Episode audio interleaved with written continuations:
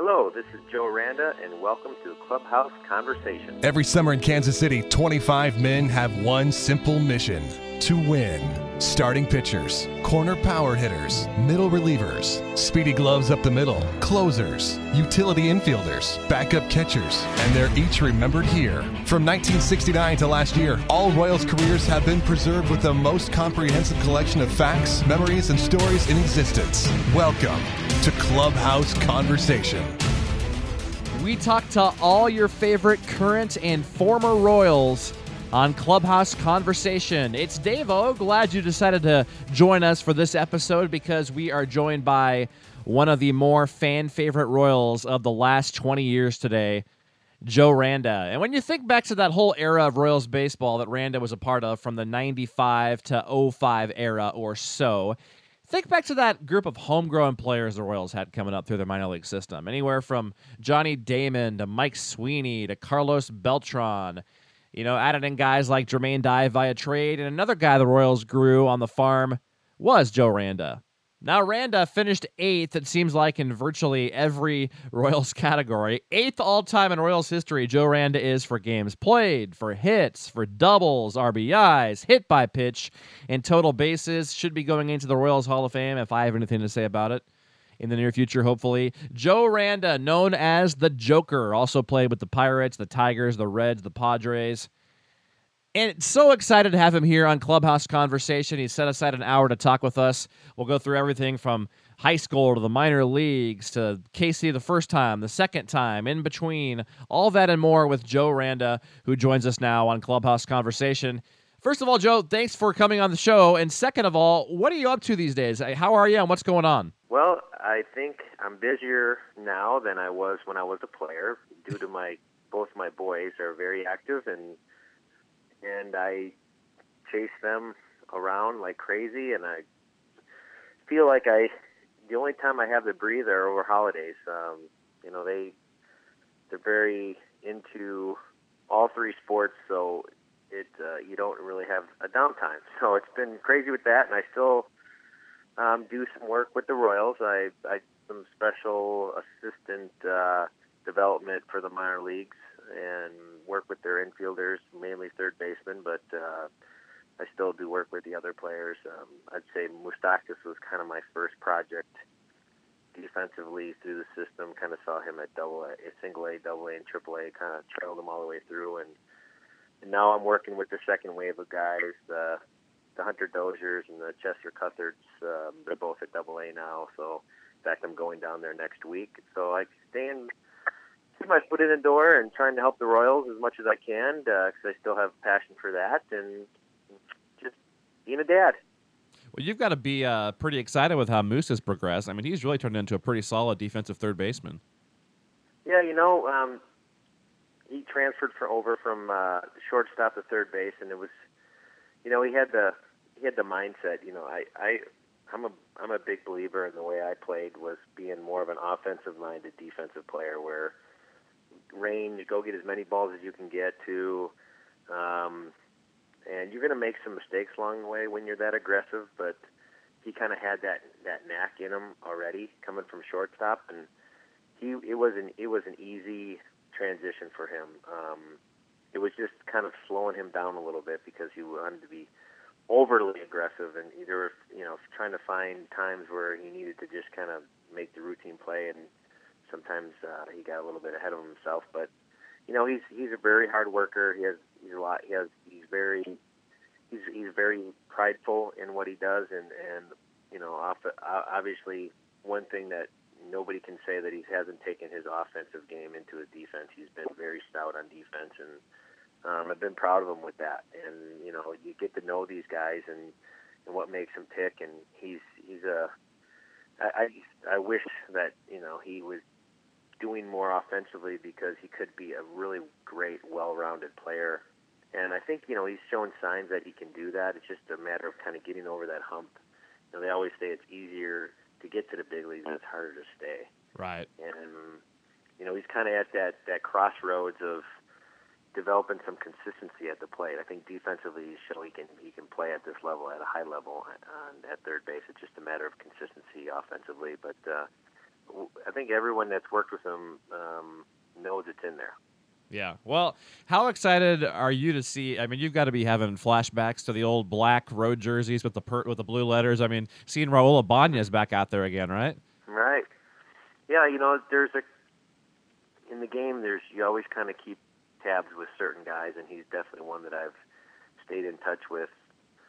And we've, you know, we've texted since he's signed back here, and I look forward to seeing him when he gets when they come into town this weekend. And you know, he's just a, he's a great clubhouse presence, a great guy, um, one of the more more respectable guys in the league.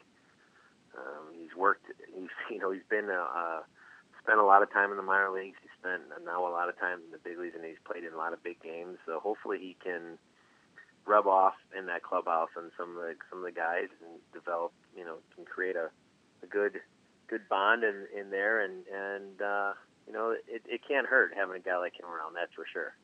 Well, and you talked about your kids growing up and everything like that, getting more active. Is there a chance that in the future we might see you as they get older get into a more active coaching position and then maybe possibly do some TV or radio work? Because you did the what the '99 playoffs for ESPN Radio, didn't you, back in the day? Yeah, I've done some. You know, that was both that was basically post game um, stuff. I didn't do play by play. You know, I've I've dabbled with it. Um, I've had interest in it. It just the scheduling is very difficult for what uh, you know I do with my kids. Um, you know, I kind of train my kid. My oldest son's going to be a sophomore in high school, so he's kind of at the back end of the youth sports stuff. Um, and my younger one's in eighth grade, so he's still kind of in the thick of it. So it's kind of tough in the summer when they play travel baseball to be able to be as much as, as I want to be around as much as I can, and then mix in a TV schedule. I have been approached about doing some Omaha Royals games, and at one time approached to do some stuff for the Royals and Royals games um, about I don't know about seven or eight years ago. And you know, I definitely would have interest doing it. It just the time scale right now is very difficult, and I always told myself when I retire, I want to, I want to, I want to watch my kids grow up and not so much because when you're in the game, it takes over your life. I mean, there's no no, it doesn't matter what job you do. If you're even doing TV, you're there at three o'clock and you don't leave until eleven. You know, it just it's a big it's a time scale, and and for my kids' activities, there takes over a lot of those times, and so it's tough to juggle, and, and you can never make it perfect. But uh, I envision myself doing some things um, more with the organization. You know, Dayton Moore and um, JJ Picollo have been very, very, uh, very kind to me to give me windows to be able to be with my kids, but also still help the organization. Um, I go to spring training, and I spend four a good four weeks during the summer visiting minor league clubs and working with the infielders. Um, th- that role may increase at some point, um, but right now it's basically kind of keep a tab on my boys. There you go. Well, in the future we'll be looking forward to that hopefully. But now let's go back. Let's do, let's go to the past here. So you know, Wales, Wisconsin. You went to high school at Kettle Moraine. Uh, first of all, where exactly is Wales, Wisconsin at? Wales, Wisconsin is roughly 25 to 30 miles straight west of Milwaukee okay. on I 94. Um, you know, wonderful place. A lot of lakes. Um, it, it's basically lake country. That's kind of what the nickname is. And, um, you know, it's it was farming and lakes small, um, I'd say blue collar type high school, and now it's kind of not blue collar anymore because a lot of the property values has gone up because of the lakes, and it's more it's really built up now. But back then it was um, you know a lot of country boys. I'd, I'd have to say kind of maybe a little bit like old Blue Valley School, okay, where it used to be you know farms and cowboys and um, but it was a great place to grow up. Um, I I don't. I would never have thought that I would be at this stage coming from that environment because baseball is just not. I mean, it's at that time there were no major league players ever to get in the major leagues in, in that whole Waukesha County, which is bigger than Overland Park or bigger huh. than Johnson County. Waukesha County is bigger than Johnson County, and there is not ever a player born and raised there to make it to the major leagues. well, that was the first one, and so and I'm the only one. So it's it's not a baseball hotbed, but growing up there, you know, I played four sports in high school. I played tennis, which was in the spring. Baseball was in the summer for high school, and then I played football and basketball. And so you're going from one sport to another, but that's what everyone did. You know, your group of friends, they all kind of migrated from one to the next. And I'm very fortunate to grow up there because it taught me a lot about um, hard work and, and my parents obviously instilled a lot of that in me. But just being in that around those group of kids, it was really good for me. And um, I still I, I find myself going back more and more. In fact, me and my boys we go fishing up in northern Wisconsin every year at my dad's cabin, and they love it. And it it, was, it was a cool place to, to to grow up and and I still go back. I still do a lot for my high school for the baseball program and um, I'm pretty proud of it. Well, yeah, you should be proud of this too. I'm sure you are. You guys won state your senior year of high school in baseball, right. and uh, then you ended up at Indian River Community College in Fort Pierce, Florida. So, how in the world did a right. Wisconsin kid end up at the JUCO so far away? Well, it, go, it goes back even a little bit more than that. It, um, that's kind of the the shorter version of my college experience. um, uh, what what happened was where I trained, there was an indoor training facility in Milwaukee where when we were in high school, we'd go into the batting cages, indoor batting cages, because it was so cold. You couldn't do it outside, obviously. Right. Um, and a gentleman named Mike Hegan, who played for the Brewers, had to own this facility. Well, I was in there hitting, and you know, at that time, I would, me and my stepfather, we would we sent out a bunch of letters to a bunch of schools, um, like 250 schools. You know, hey, these are my stats, blah blah blah. You know, no one. I mean, you get the a courtesy letter back, but no one really, you know, was that interested. The University of Wisconsin had a baseball team, and they were interested, and they actually took me on a visit up there. And you know, the facilities were bad, the weather is not great. It just wasn't very appealing to me. Well, Mike Hegan's son was at this junior college in Florida playing baseball, and so he approached me and he said, "Do you have? Do you, where are you going to college?" I said, "I really don't know." He goes, "Well, would you go to junior college?" And I'm like didn't really know a lot about what junior college is about. So we flew down there and I tried out for the coach, and it was actually at Broward Community College, which is in Fort Lauderdale. And Broward, so the gentleman who was the coach, it was his name was Allard Baird. Well, Allard Baird huh. he ended up being the general manager of the Royals down right. the road. So it, it gets, you know, it's kind of an interesting story. Um, so Allard Baird was the coach. Allard Baird saw me. He gave me a scholarship. I went to Broward.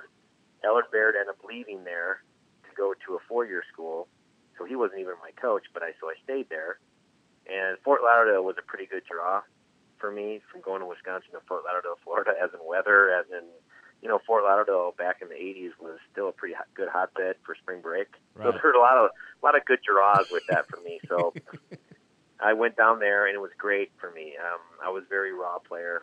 I, I mean, we didn't play a lot of games. I wasn't coached by anybody. I basically did everything myself. Um, I had an uncle that helped me a little bit, but so I went down there and, for, and I learned a lot from these Florida players that I was playing with.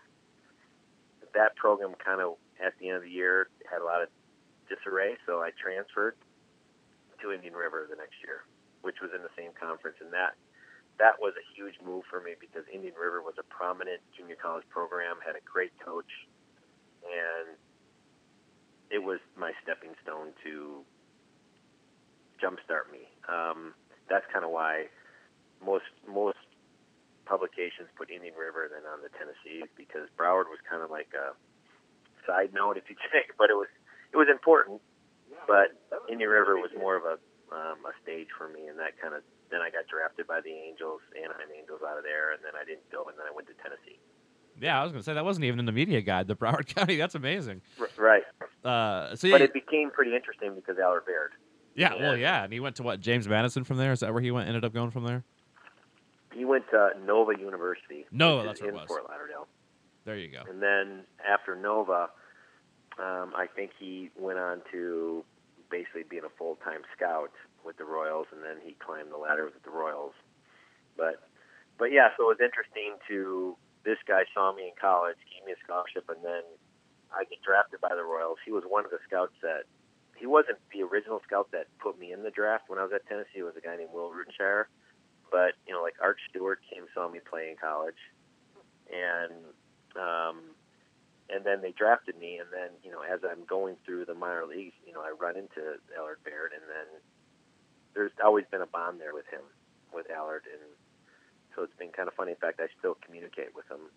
Um, I, I'm I think he got a, a very raw deal here in Kansas City. I feel bad the way he left, um, but you know you you read you know sometimes you go on the bottom of an article and there'll be dogging on Dayton Moore or this or Mr. Glass or you know in Allard at this time he was here because of the drafts and the minor league system when he took over. You know he took huge beating for something that he didn't have tons of control over and.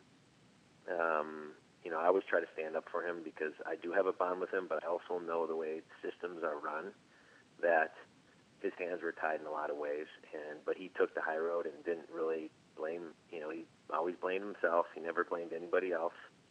And he kind of took the high road and he went on his way. And now he's he's the head he's the head scout um, for the Red Sox and oversees everything for the scouting department. Does all their major league trades. Um, he's basically the right hand man there um, for the general manager, and so good for him. But feel bad the way it ended for him here. Yeah, well, it's like he didn't have all the full, you know, minor league affiliates, didn't have the the, the, the pool of money to sign with. So yeah, I've heard a lot about that as well. So, but yeah, you're right. I've, I've never heard him say a bad word about the Royals. He never would. So definitely a class nope, act. You're right. Um, okay, so anyway, so you got to Tennessee, you did good there. Then the Royals took you in the 11th round of the 91 draft. Uh, at what point did you know that the Royals were going to, you know, possibly draft you? Though, were they the team you expected to take you? I didn't. No, I didn't hear much from them during. You know, you you talk to certain clubs when you're in college. What they you know they ask you, what would you sign for? What do you know? What do you?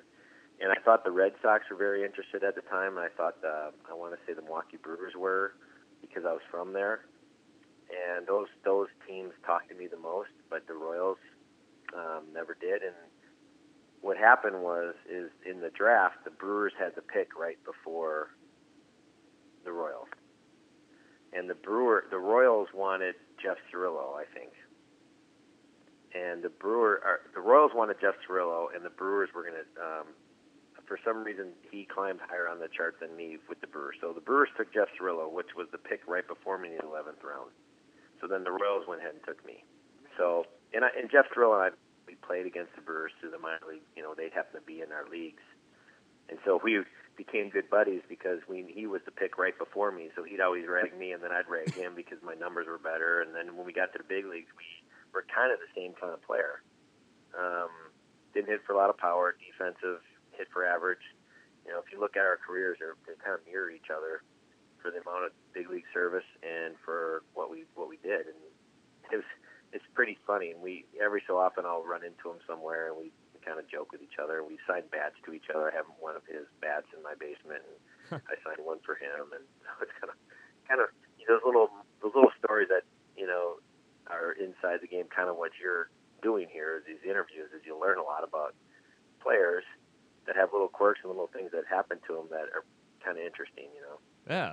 Well, totally. Well, speaking of interesting, so you signed pretty quickly with the Royals. Then you were the MVP of the Northwest League for Eugene.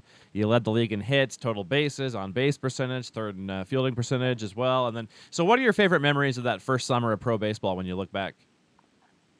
Well, I'm a big Bigfoot guy.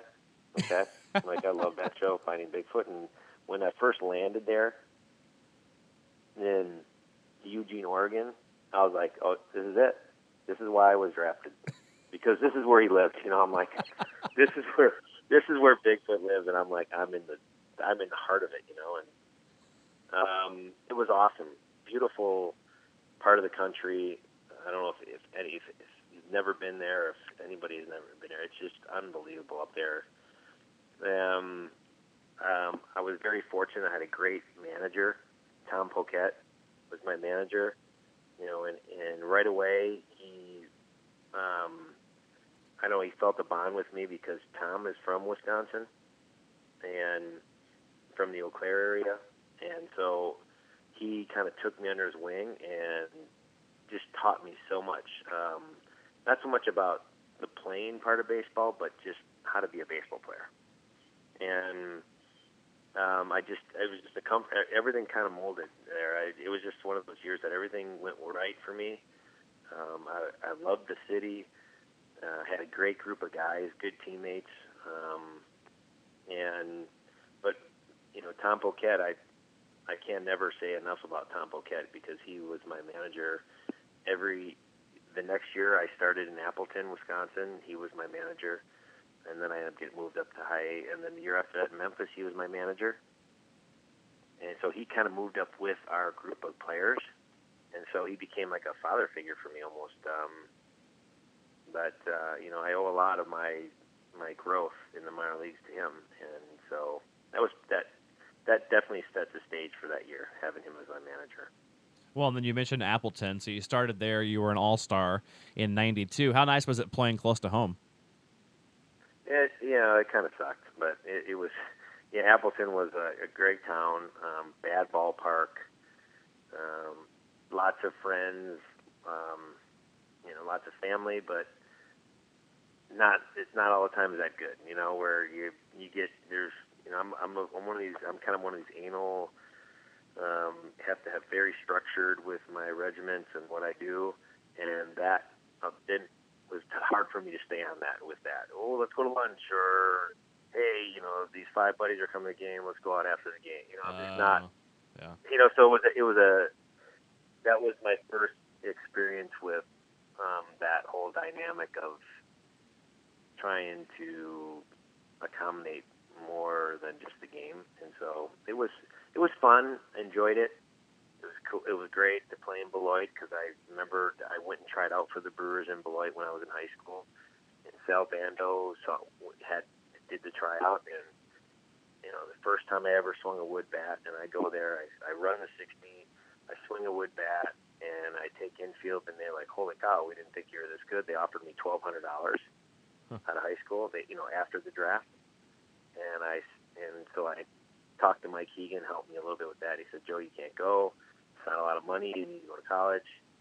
Um, and so my parents wanted me to sign it because of the Brewers, and I turned it down. And then I went to junior college, and you know, a lot of people thought I was crazy that I'll never get this opportunity again. But I kind of believed that it would.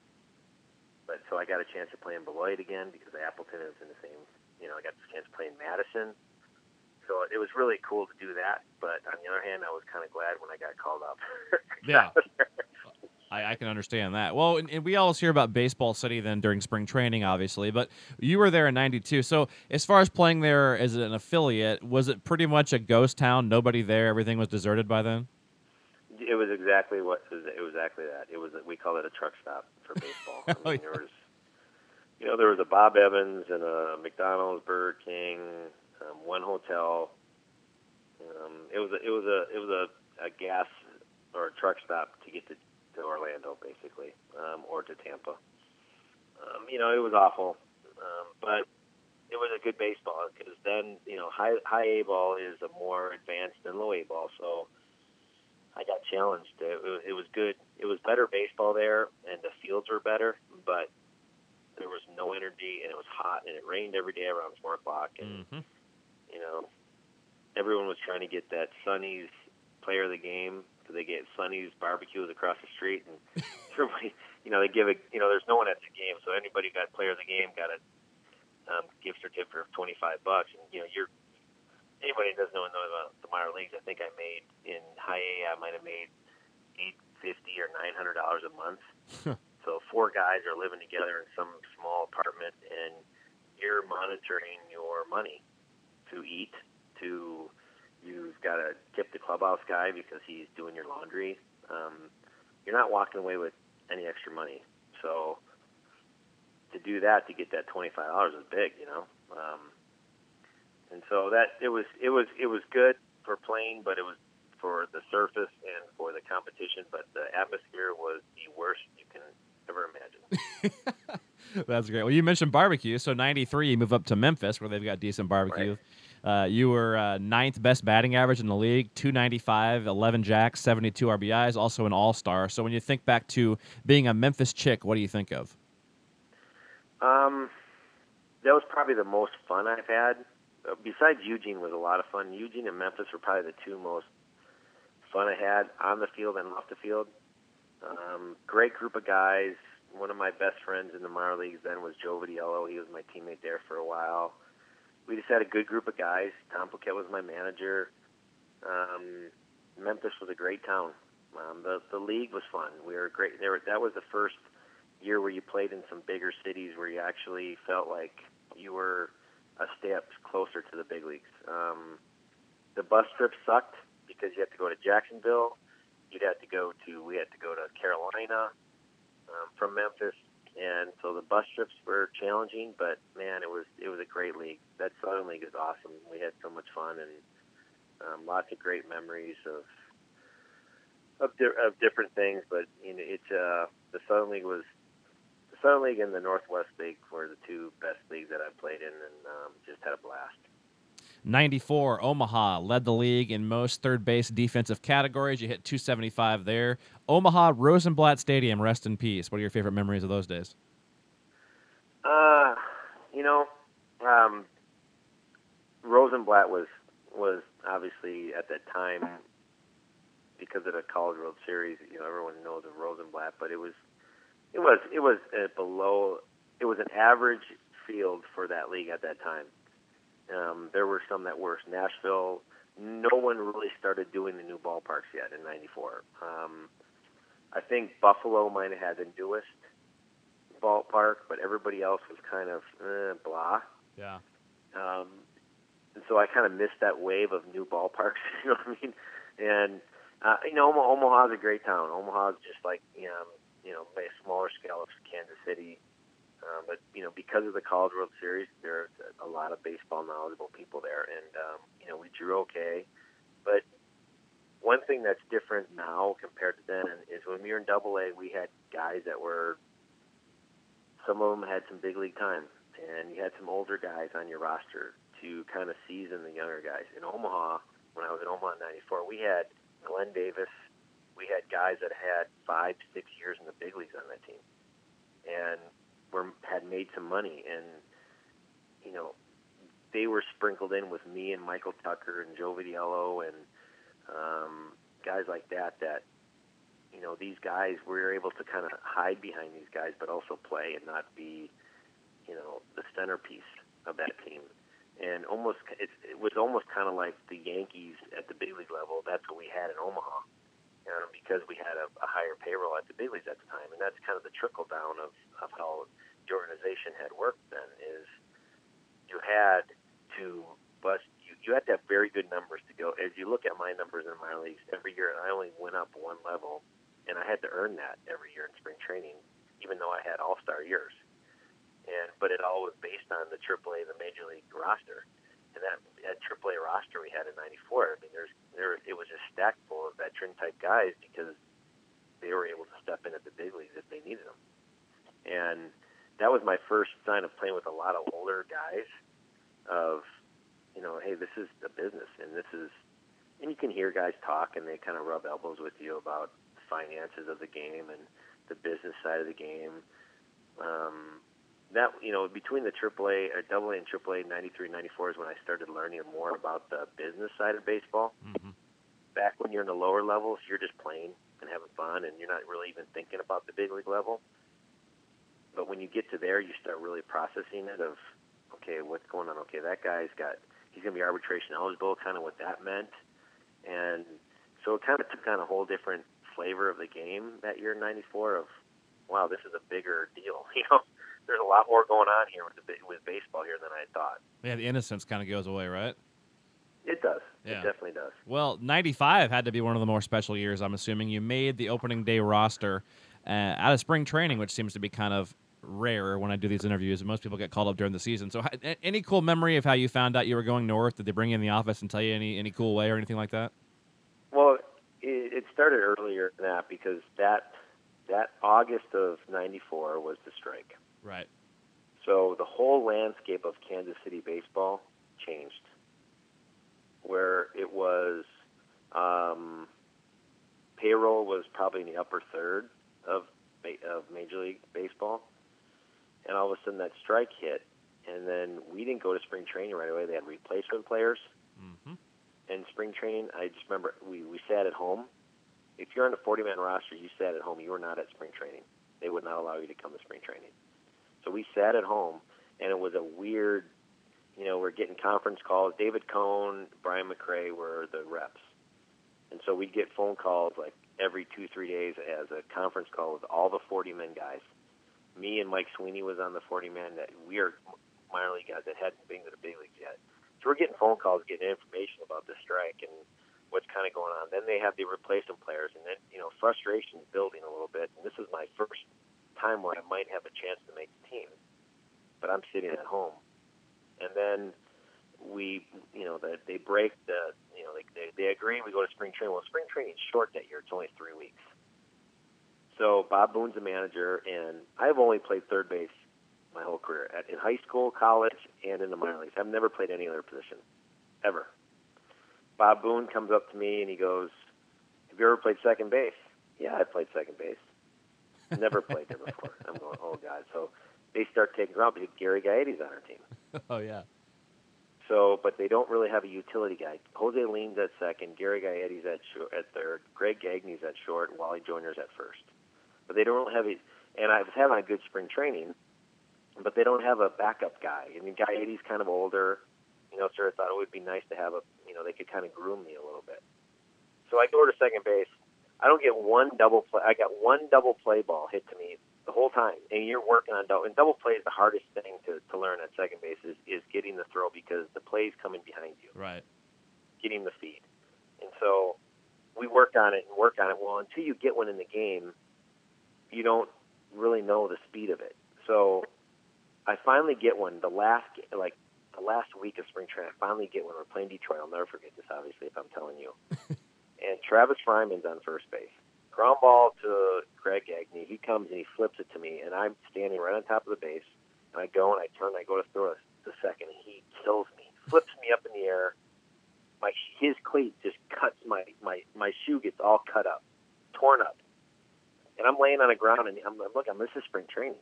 I'm looking at him. He's he goes, "Son, you got to get your ass out of the way."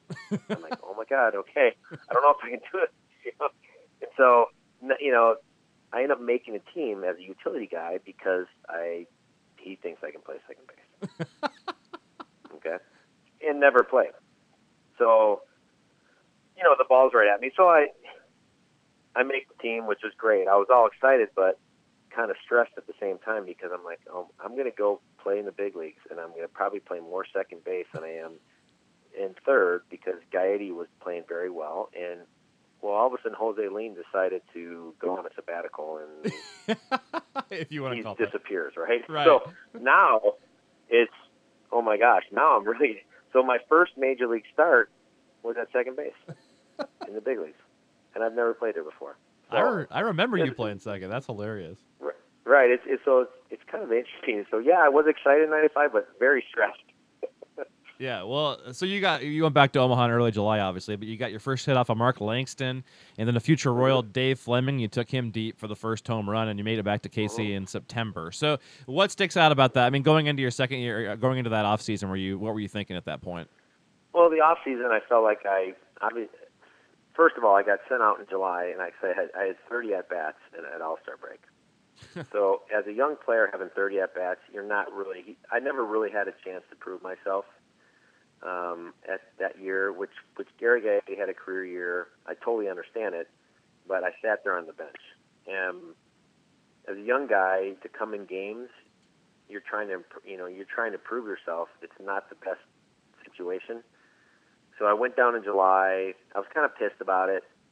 I understand getting sent out, but I was kind of pissed about the whole process that I wasn't really playing. But I understood why. But I was, you know, a young kid. Yeah, Went down July, got some at bats. They brought me back in September. Did better in September when I got called up for the playing time I got. Um, we almost we almost made the wild card that year in '95, yep. and I think we ended up like two and a half, three games short of the wild card. People forget that too. and and then and you know then the winter obviously you're you're pro- I'm I'm processing to work really hard to make that to be the starting third baseman. So they that guy he signed somewhere as free agent. I go into spring training. I have a great spring training, um, and they ended up keeping me and Keith Lockhart to platoon at third base. And so Bob Boone, being the manager, the kind of manager he was, it was all about numbers. And every every every time there was a lefty, I was playing. Every time there was a righty, Lockhart was playing. And then when a reliever came in, we'd flip flop. Um, but it was it was it was a year of I obviously got my feet on the ground a little bit more, and in in May I lost my mom. My mom passed away in May in a, in a car accident, Yeah. and so it kind of was a really big dynamic for my career in '96. And I have I had, and this was in May, so I still had June, July, and August, September ahead of me, and I grew up in a divorced family, so my mom was kind of my my strength, and so losing her was very powerful and very difficult, and I had to find a way to overcome that, you know. And I had a lot of good support from my friends on the team. Joe Vitiello was a big support for me. He was on the team then, and and and my family, my wife, and all that, you know, that kind of stuff were really, you know. But I, I knew I had to do it myself, and so I ended up hitting 300 and feeling like I, I that I I belong. You know, I belong here. And just kind of like we talked about Moustakas, you as a big league guy, you're facing guys you've seen on TV and you've been watching.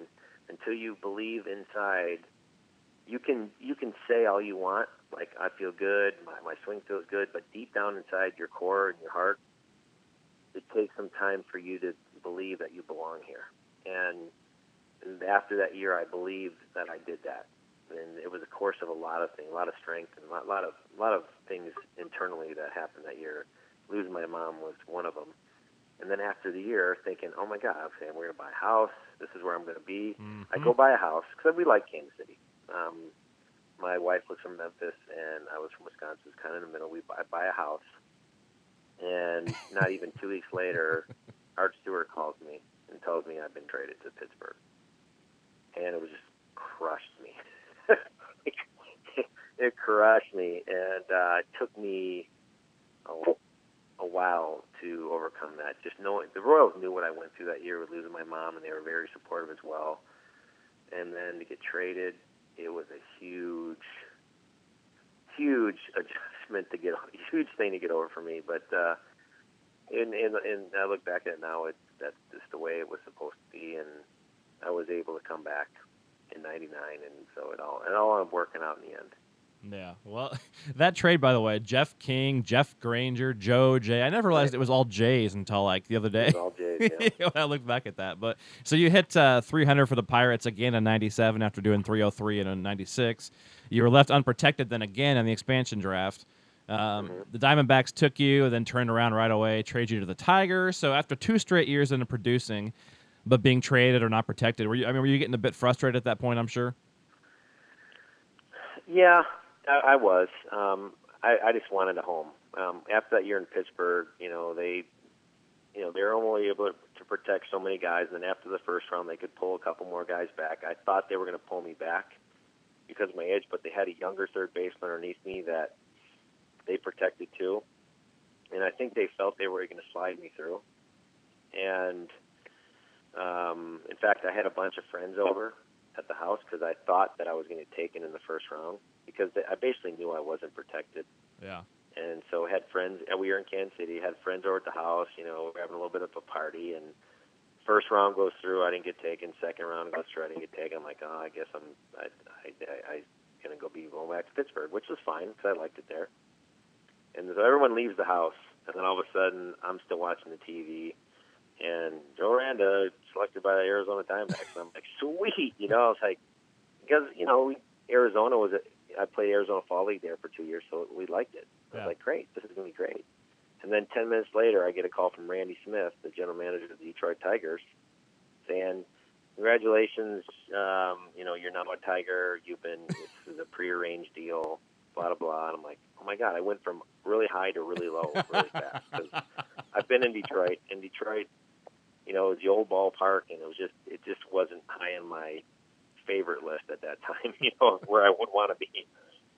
Yeah. Um, so it was a, definitely a roller coaster. Ten minutes, um, and you know, it, was, it it ended up being fine because I got the chance to play for Buddy Bell and Buddy Bell, and he had a guy in the staff named Perry Hill, and I was a, you know, I felt I was an above average defensive player. Well, these guys took me to a whole other level.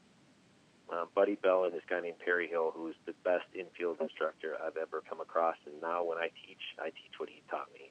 Huh. And you know, it. So I look at that, I look back at that is, and I struggled that year offensively because I just wanted to play there so bad because I loved the, these guys. I just felt like, God, I need to be around these coaches. They're they were awesome. But it was one of those deals, and I've that was a big, huge learning lesson for me. And I I I tell other younger players the same thing. What I learned that year is, no matter how bad you want it, you think this is where you want to be, it might not be where you're supposed to be and I felt that the year in Detroit is how bad I wanted. I was trying so hard. Offensively, it just wasn't clicking for me, but defensively, I was a stud. But offensively, it wasn't clicking, and then they end up trading me um, after a year. And I look back, I'm like, God, I wanted that so bad, but it wasn't where I was supposed to be. And there, you know, you look back at how things happen in your career, and there are certain things that happen, and you didn't understand that didn't make sense.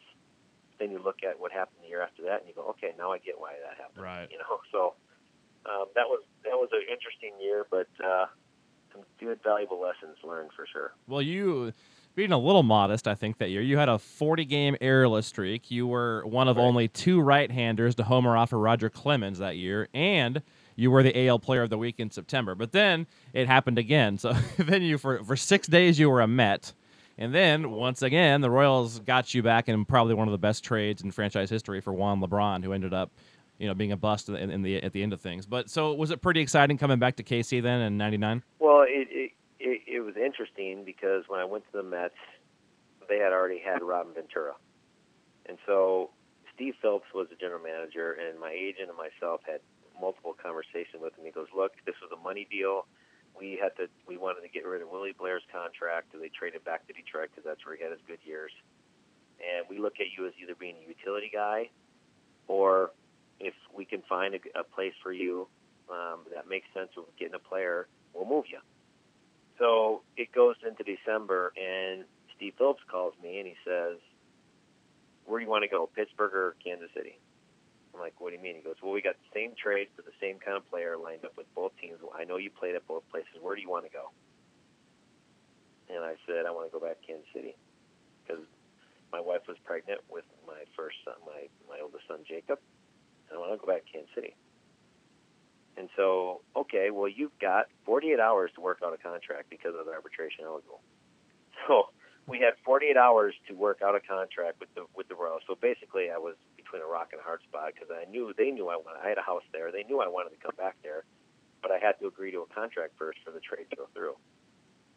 so, um, so we ended up with Jay Hinrichs worked the contract. He was the assistant general manager Herk Robinson right. at the time. So Jay Hendrickson, my agent Ron Shapiro, hammered out a deal that we thought was fair, and it was a it was a one year with an option here, um, and that's how I got back to Kansas City, where I had the option to go to Pittsburgh if I wanted to go to Pittsburgh, but I chose Kansas City, and then the rest kind of played itself out. That's pretty cool. Well, 99, one of the best years of your big league career, 314 right. with 16 and 84, sixth in hits. But I wanted to ask you about two particular things that happened. First, how cool was it stealing home against the Minnesota Twins that year? Do you remember that?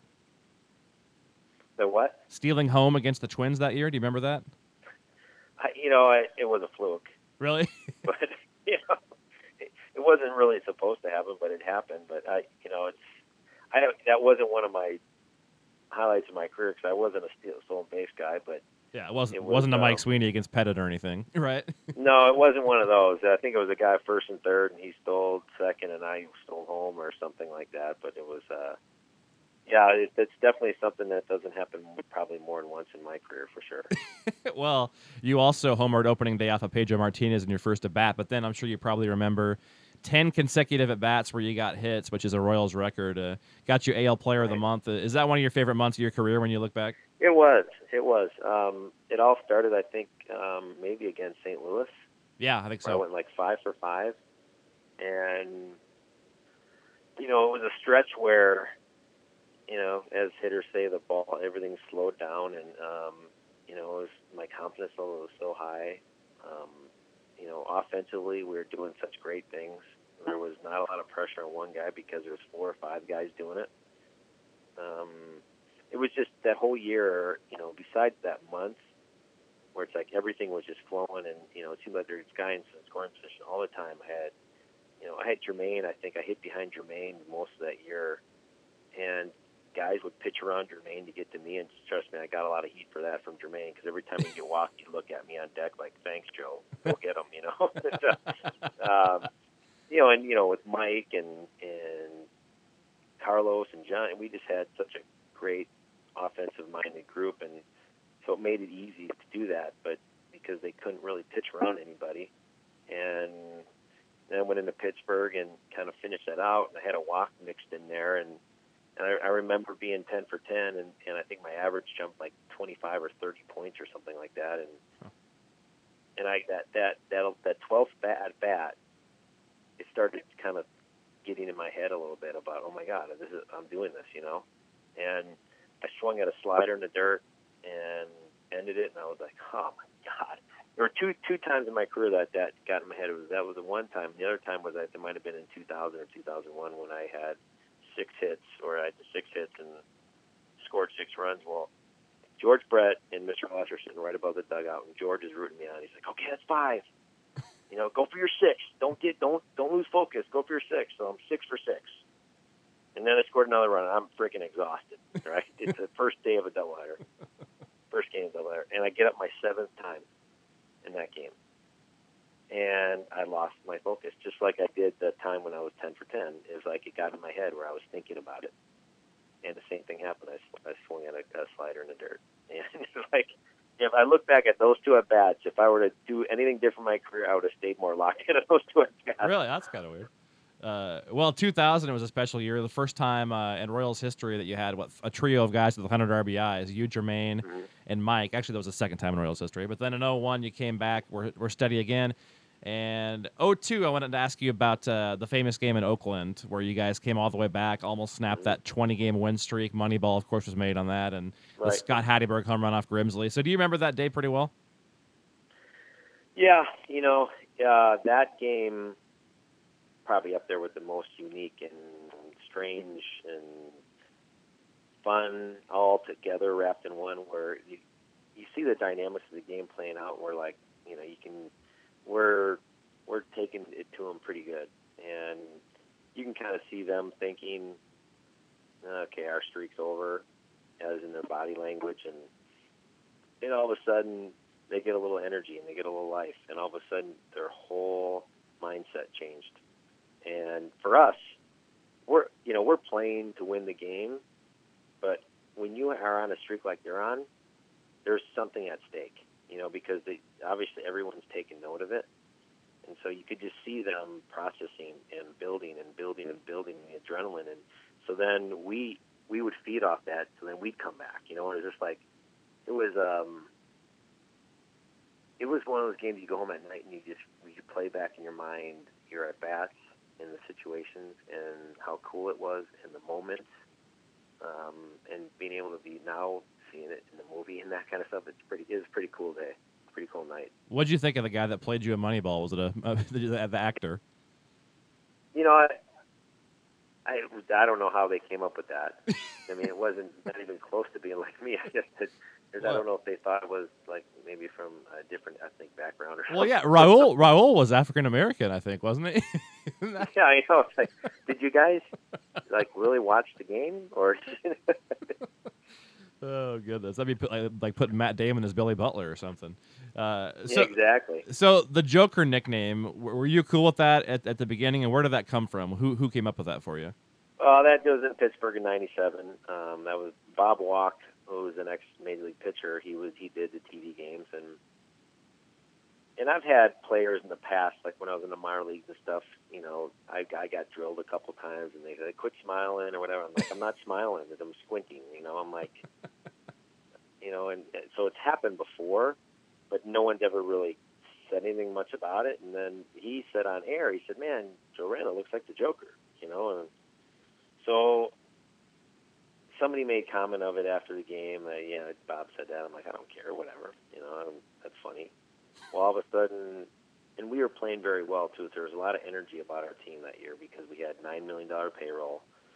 Um, the city is a blue collar city in Pittsburgh, and it's people just ran with that team. I mean, it was that that year was right up there with the most incredible thing, feats I've ever been part of in my life. Um, because we were all Jason Kendall was on that team, and you know there was we were just we were a young group of kids and really didn't even know what the hell we were doing, and we were winning, and um, so I would get started getting mail. You know, you get fan mail into the clubhouse, and I was getting Joker cards. um, and so I would I would kind of sign them and send them back. And so Bob Walk came down. and He goes, "Hey, how about we do something fun?" He said, "Every time you get two hits in a game, we'll pin a Joker card up in your locker." I said, "All right, great idea." so we started pinning up unique, different Joker cards in my locker because we had wood lockers, and um, and so every time I, I got two hits, up oh, another Joker card, you know. So he'd say it on air, and people just started running with it and sending me Joker cards, and that's kind of how it started. And now, you know, after the then Franklin, I had Franklin batting gloves. They started they put Joker on my batting gloves, and um, as like on you know on the, on the finger of the they stitched it in the leather, and, and it's kind of it was a fun deal. It was it's part of the uniqueness of, of sports getting a nickname, and it's actually a decent nickname, not a too bad one. So I said, all right, that's kind of good. All right, we'll take it. Yeah. Well, it worked out well. That, you, mentioned that as one of your most memorable years. I'm assuming 03 with the Royals. You right. know, obviously yep. you hit what you so you hit 344 after the All Star break that year, and a 75 game errorless streak, which is the club record at third base. You had the 16 and four start of the year, Tony Pena. So when you think back to 03, where does that rank, and, and what do you think of that year? Yeah, 03 and 97 were unique in their own ways because a lot of things went right. I mean, we used to we had I had a trainer named Lee Kuntz, and he's now the head trainer with the with the Nationals. He was the assistant trainer under Nick Swartz, and he would always print up these T-shirts. They're called bootleg baseball T-shirts, and we and on the back they'd have like one had like tread marks that said you just got thrown under the bus, and then there was one that had a bottle with a lightning rod in it. It was called huh. lightning in a bottle and so that's what we kind of figured. Like everything Tony Pena did worked. Every decision the guy made, if it was bringing a guy, the right guy to the bullpen, pinch hitting the right guy, everything worked.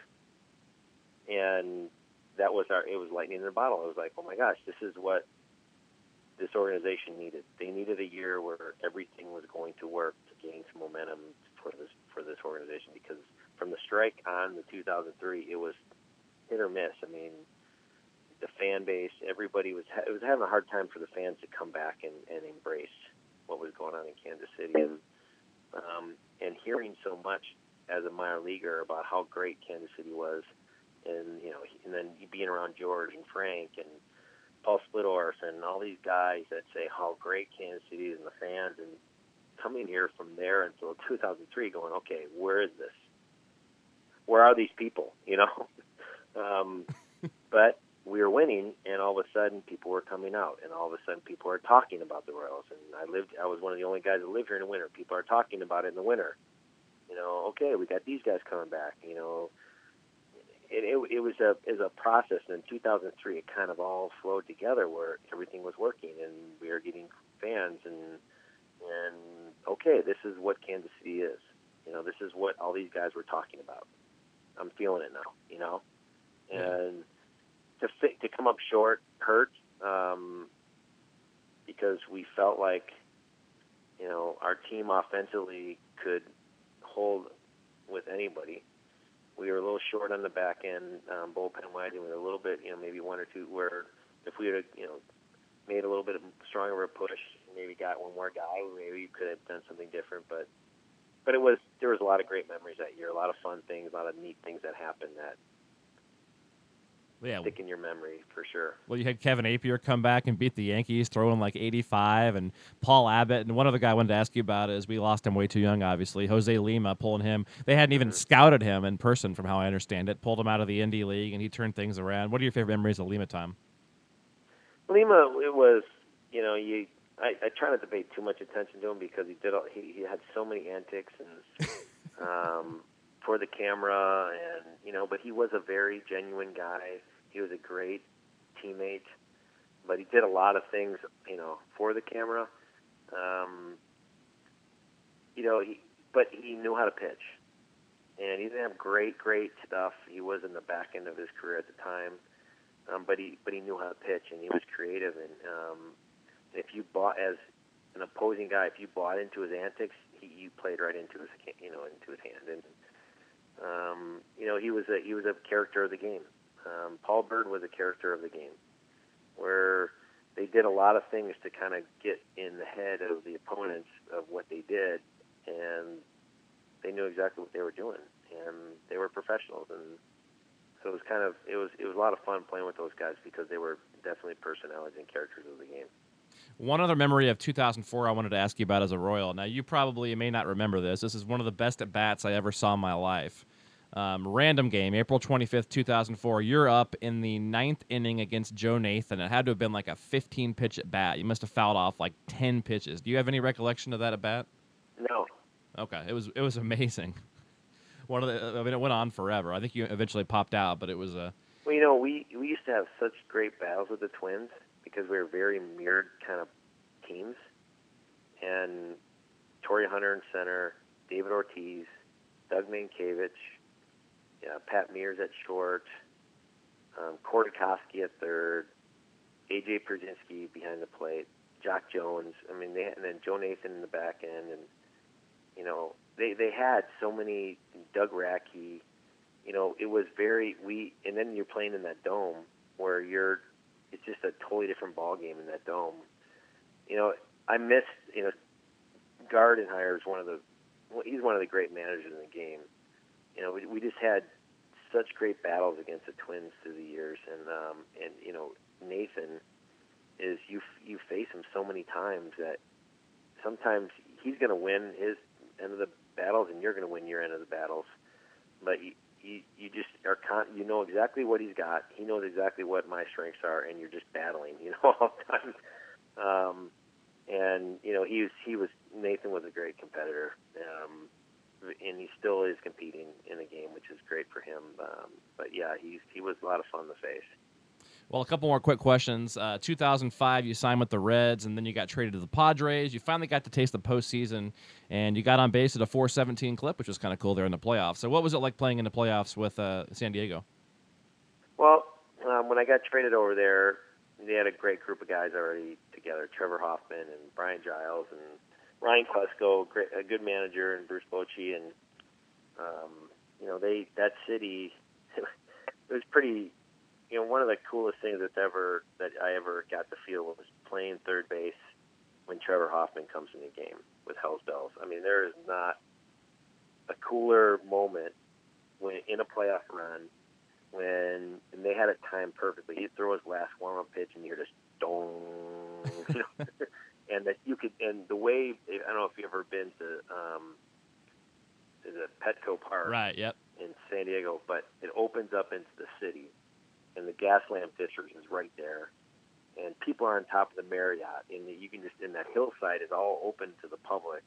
The hillside is packed; it's sold out. We're playing the, the Giants, you know, Barry Bonds, and we're like three games up, and we've got like seven to play, and you know here comes Trevor, and just like boom, the gates open and Hell's Bell starts, and it's just like here. I, I mean, I get goosebumps thinking about it, and just standing there and feeling the energy of that ballpark, and then you can just feel the, and you can just hear the people from downtown scream. It was just, it was amazing. And I think that's one thing that, when that moment stood up in my mind. I was like, man, Kansas City needs a ballpark downtown. I was like, there is so much energy in that town going right now, just from this moment, from Hell's Bells coming in. I'm like, this is what it, uh, it was. This is what it is all about, you know. And it was uh, such a cool moment um, for me. And then getting into the playoffs, seeing the joy of these guys who have some of, and for me, and like Mark Loretta has never been to the playoffs then either. And some of the guys on that team, it was just, oh my God, this is what you shoot for. Um, it was almost like a chapter of my life I got to another chapter of my life um, by that because you come up as a player in high school and college and and professionally you strive for the best you strive for stability in your in your life you strive for security in your life for financial security and then there's that then there's that other chapter of okay I want to get to the highest point of a player, and the playoffs is, is a step to the highest point. I never did get to World Series; that would have been another plateau. But the playoffs, it was like this is what it's about. And then you get to the playoffs, and you start thinking about, okay, I don't want to embarrass myself. I don't want to be that that video clip of making an error Bill Buckner, or yeah. striking out. Yeah. You know, you know, you think about, um, uh, gosh, the first baseman for the um, Cubs uh, or for the Red Sox. Oh, um, Buckner? Buckner. Yeah. You don't want to be that guy, and you know because it's such a there's such a focus on that game in a, a playoff game. There's it's like everyone's watching, and every play, every pitch is critiqued. You know, it's like it was a lot of pressure, but it, I, you know, it's, I'm very fortunate to be able to get to that point to be able to play in one. That's for sure. Well, I know you considered retiring after that year, but then the Pirates made you a financial offer you obviously couldn't refuse. You came back for one more year in 06. You were, you know, mostly injured, but so was it pretty clear? Did you know pretty much during 06 that would be the last year? I, I did when when I when I went there that year. I knew in my head. I didn't ever said anything that you know this was it. But you know, my I always felt I'm not gonna. I wanted to play and I want to be passionate about what I was doing and not play for the money. And I felt there was a little bit of a tie there, or a little bit of a you know, a little bit where I was missing. My kids were both in school then, and I was starting to miss stuff. And my kids, you know, you, you get the tone from your family, like, okay, is this is this enough, or you know, and then you start. You don't want to be selfish about it. Um, it was, you know, it was hard to make that decision, and, that, and now I look back, I'm glad I did, and I wish I would have kept playing because after that year, um, I had an opportunity to go to Texas and I just said, no, I'm done. I'm not going to do it. I wish I would have. Mike Sweeney and I, we talk. We're we're good friends. We talk all the time, and you know, I know he went through that at his end. Where do I just keep doing this? Do I keep going to spring training to make a team? Then you're on the team, and then, you know, but he he he went all the way to the end where he felt he couldn't do it anymore. Where I felt like, you know what, I was thinking about my family, but then I got home with my family. I felt like, you know, I'm 37 years old, or I was 35. I'm 35 and I'm healthy, and I can still I have a, I have a job opportunity, and I didn't do it. And so I look back at that, and I regret that. I mean, no, my family was great. They were like, "Great, if you want to go play, go play, Dad." Or you know, my my wife, she go play. Nobody told me that I shouldn't. I just felt like I needed to be with my family. I look back and I wish I would have played. Um, I wish I would have finished it out and had a end my career on, on a better taste than I did. Well, our last two questions for you. Any favorite memories from the Royals that I didn't mention? Anything that sticks out, you know, in your mind? Um, you know, I mean, there's there, there's a lot of memories I think with the Royals. I mean, uh, you know, my last game with the Royals where I knew that w- they weren't going to sign me back after the 2004 season. Um, there were two at bats that I got the at bat and I cried, and that was one in 04, my last at bat.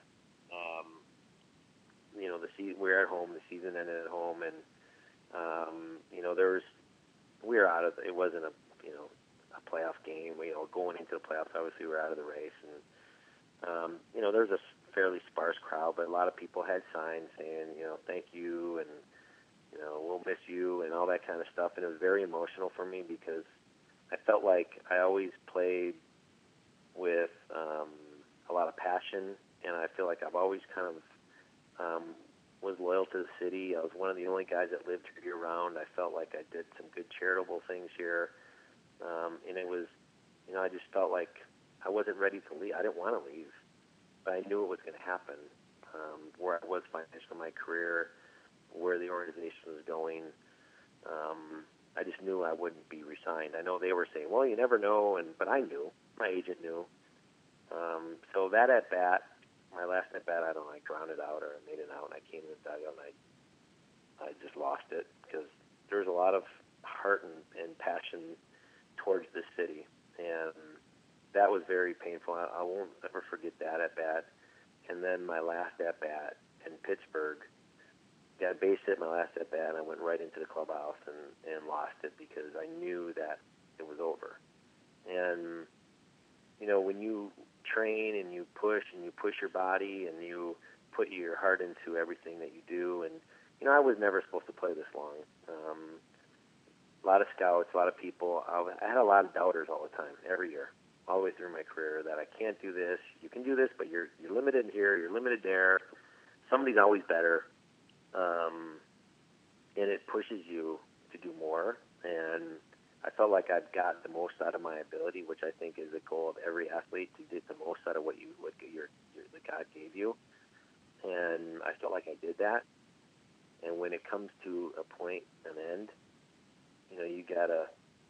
I'm very grateful, but sad because what's my next chapter? You know, so um, you know, I I had tons of great memories, and fans were always so nice to me. They're still so nice to me here and now. I still live here. They're still so gracious to me at restaurants, and you know, people say such nice things to me. I'm very fortunate. Um, my kids get good, res- good uh, respected, you know, very well amongst people because of what I was able to accomplish here, and and all, that, those are great things, and um, you know, nothing ever really bad. Yeah, well, the last thing would be, uh, you know, speaking of Royals fans, what would you like to say to them? I, I appreciate that they appreciated the way that I went about my business, and you know, it was, you know, I felt like I never shied away from a question. I felt like I was always there for the media through the strike times and through tough times, and um, never try to make excuses. If I played poorly, I played poorly, and I think that's a lesson for some of the younger players. Is sometimes you have good games. I mean, Moustakas kind of went through it this year, where you know you have good games. You want to talk to me. We have to, if you're going through a rough time, they're going to be critical of your play because that's just what they do. I'm very fortunate and, and and grateful to live in the city and to to call it home. Well, thanks so much for all your time and for all the memories and you know, you mean a lot to the Royals organization and look forward to hopefully seeing you in the Royals Hall of Fame one of these years soon. All right, Dave. I appreciate it. Thanks for having me.